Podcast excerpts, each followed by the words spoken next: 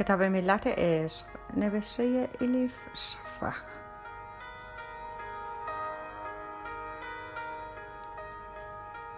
ترجمه ارسلان فصیحی.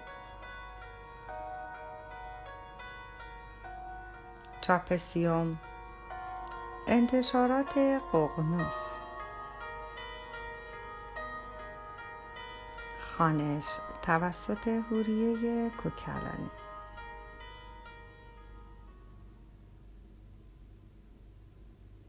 استاد بغداد، رمضان 639. روزی را که شمس تبریزی به زاویه فقیرانه من پا گذاشت هیچگاه فراموش نخواهم کرد. آن روز بعد از ظهر مهمانهای مهمی داشتیم. قاضی القضات با اعوان و انصارش به کلبه درویشی من آمده بودند. به نظرم این ملاقات ناگهانی صرفاً نشانه نزاکت نبود. قاضی که همه می دانستند اهل تصوف را دوست ندارد، می خواست ما را نیز مانند همه صوفی های منطقه از نزدیک زیر نظر بگیرد. لابد آمده بود به ما بفهماند که چشم از ما بر نخواهد داشت. قاضی القضات آدم حریصی بود. صورتش در هم رفته، شکمش بزرگ و آویزان، انگشت‌های گرد و قلمبه‌اش پر بود از انگشتر گران قیمت. برای سلامتیش بهتر بود اینقدر پرخوری نکند، اما به گمانم هیچکس حتی طبیب خودش جرأت نداشت این را به او یادآوری کند. از آنجا که به خانواده مشهور و بانفوذی منسوب بود و پدرانش از دیرباز عالم دینی بودند، از قدرتمندترین شخصیت‌های منطقه به شمار می‌رفت. با یک کلمه از دهانش در می‌آمد ممکن بود آدم‌هایی بالای دار بروند. همینطور با یک کلمه می‌توانست بدترین محکومان را از سیاه‌چال‌های مخوف برهاند. قاضی که هر وقت می‌دیدمش جامه‌های حریر و زربفت به تن داشت، مانند کسانی که نسبت به عظمت خود ذره‌ای شک ندارند، با غرور و نخوت راه می‌رفت. می‌دانستم که نفسش چقدر فربه است و برای سلامت درویش‌هایم سعی می‌کردم با این مرد دهن به دهن نشوم. قاضی انجیری به دهن انداخت و گفت: در مرفه‌ترین شهر دنیا زندگی می‌کنیم. امروز بغداد پر شده با پناهندگانی که از دست قشون مغول فرار کردند. برای این بینواها به ساحل امن تبدیل شده ایم. باید بشویم، چون اینجا مرکز دنیاست. تو چه میگویی در این خصوص بابا زمان؟ با آرامش گفتم: شهرمان جواهری گرانبهاست، در این شکی نیست، اما نباید فراموش کنیم که شهرها به آدمها میمانند، به دنیا میآیند، بزرگ میشوند، اول بچه‌اند، بعد بالغ میشوند، بعد پیر میشوند و سرانجام میمیرند. در حال حاضر بغداد جوانی را پشت سر گذاشته. مثل زمان خلیفه هارون الرشید دیگر در رفاه نیستیم. گرچه خدا را شکر هنوز هم مرکز تجارت و صناعت و شعریم، اما چه کسی میداند 1000 سال بعد این شهر به چه چیزی شبیه خواهد بود. در آن زمان ممکن است همه چیز کاملا فرق کند. قاضی القضات گفت: تو چقدر بدبینی. دستش را به طرف کاسه دراز کرد و انجیری دیگر برداشت و ادامه داد: حکومت عباسی تا ابد پاینده خواهد ماند. رفاه و نفوذمان در این شهر بیشتر خواهد شد. البته اگر بعضی نمک و حرام ها که در میانمان هستند ثبات و امنیت را به هم نزنند. بین ما کسانی زندگی می کنند که به خودشان می گویند مسلمان، اما تفسیرهایشان از کفار هم خطرناک تر است. ترجیح دادم سکوت کنم. همه می دانستند که قاضی القضات متصوفان پیرو تفسیر باطنی را بلای جان می داند.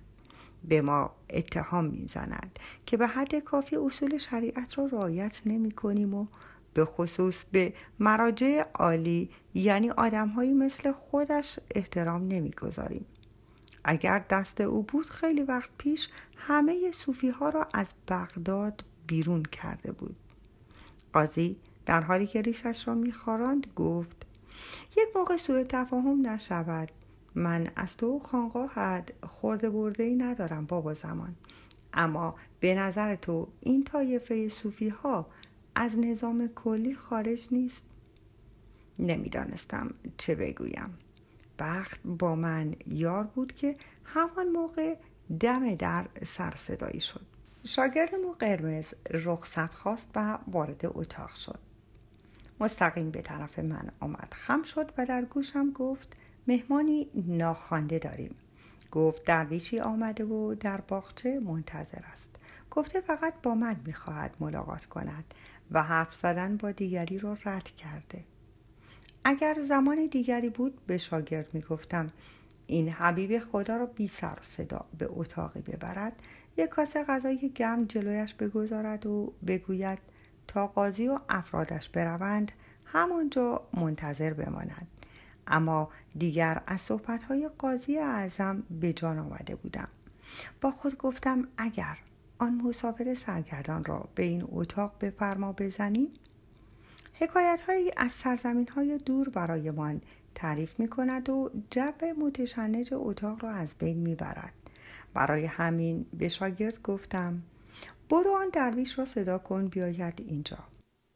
چند دقیقه بعد در باز شد و مردی سیاه پوش سالم و سرحال وارد شد. سنش را مشکل میشد حدس زد.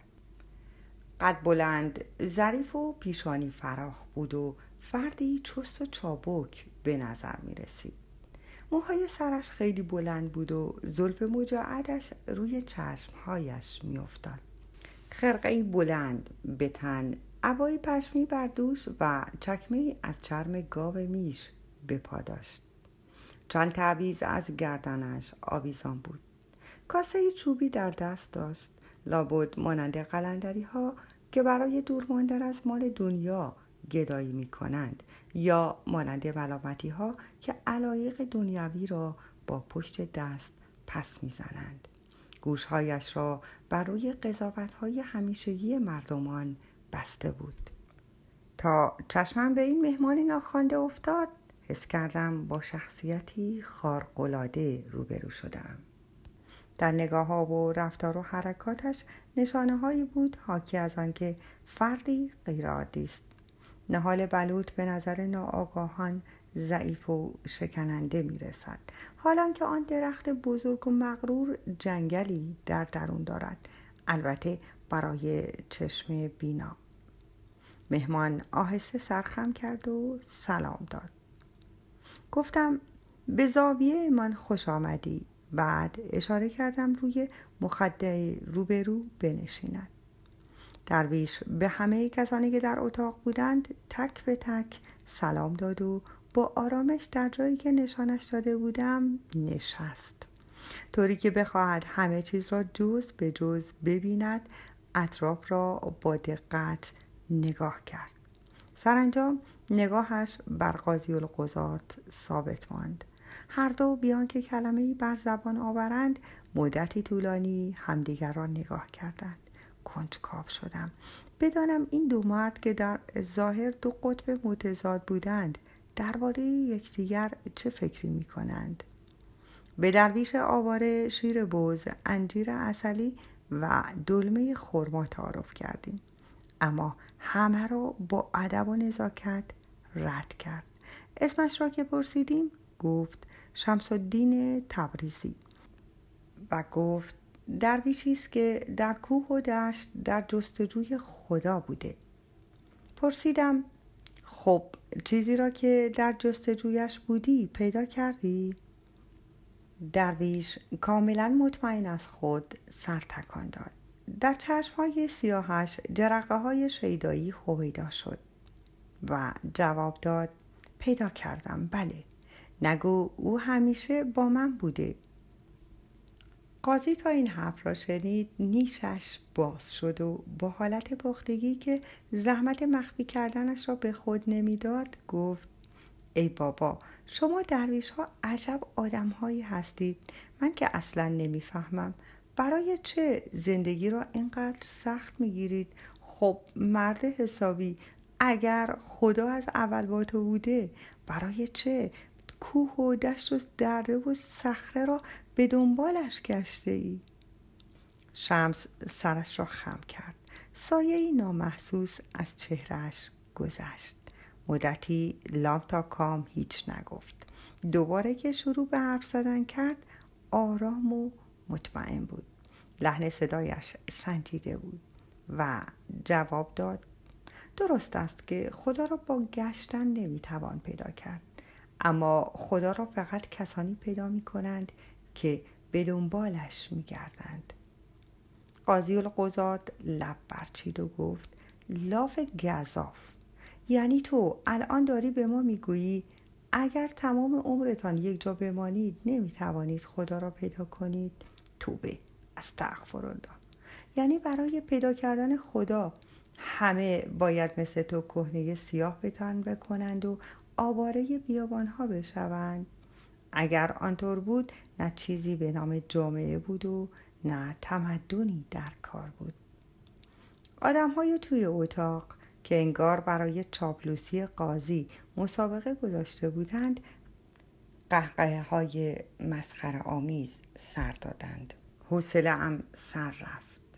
معلوم بود کنار هم نشاندن قاضی و درویش فکر خوبی نبوده. شمس گفت: فکر میکنم حرفم را درست بیان نکردم. نگفتم اگر آدم در خانه‌ای که به دنیا آمده بماند حق را نمیتواند پیدا کند. البته این امکان دارد. انسان‌هایی بودند و هستند که از روستایشان خارج نشدند اما دنیا را میشناسند. قاضی اعظم جواب داد: من هم همین را میگویم. بعد پیروزمندانه خندید. اما همین که حرفای بعدی درویش را شنید خنده بر لبانش خشکید. شمس ادامه داد: اما چیزی که میخواستم بگویم این است که اگر کسی دنبال مال و منال و مقام برود، غرق جواهر شود و جامعه اطلس و حریر برتن کند، یعنی کارهایی مثل کارهای شما بکند حضرت قاضی، غیر ممکن است بتواند خدا را بیابد. آدم‌های توی اتاق از حیرت مواتشان برده بود. هیچ کس رنگ به رخ نداشت. کسی دم بر نیاورد. آدم‌های قاضی بی آنکه حتی جرأت نفس کشیدن داشته باشند با نگرانی به همدیگر نگاه کردند. بعضی هایشان دست به شمشیر بردند. قاضی با عصبانیت گفت: میبینم زبانت به زبان درویش ها نمیماند. زیادی تیز است. شمس تبریزی در جواب گفت: اگر لازم باشد حرفی را بزنم، همه دنیا هم که جمع بشود نمیتواند جلوم را بگیرد. حرفم را میزنم.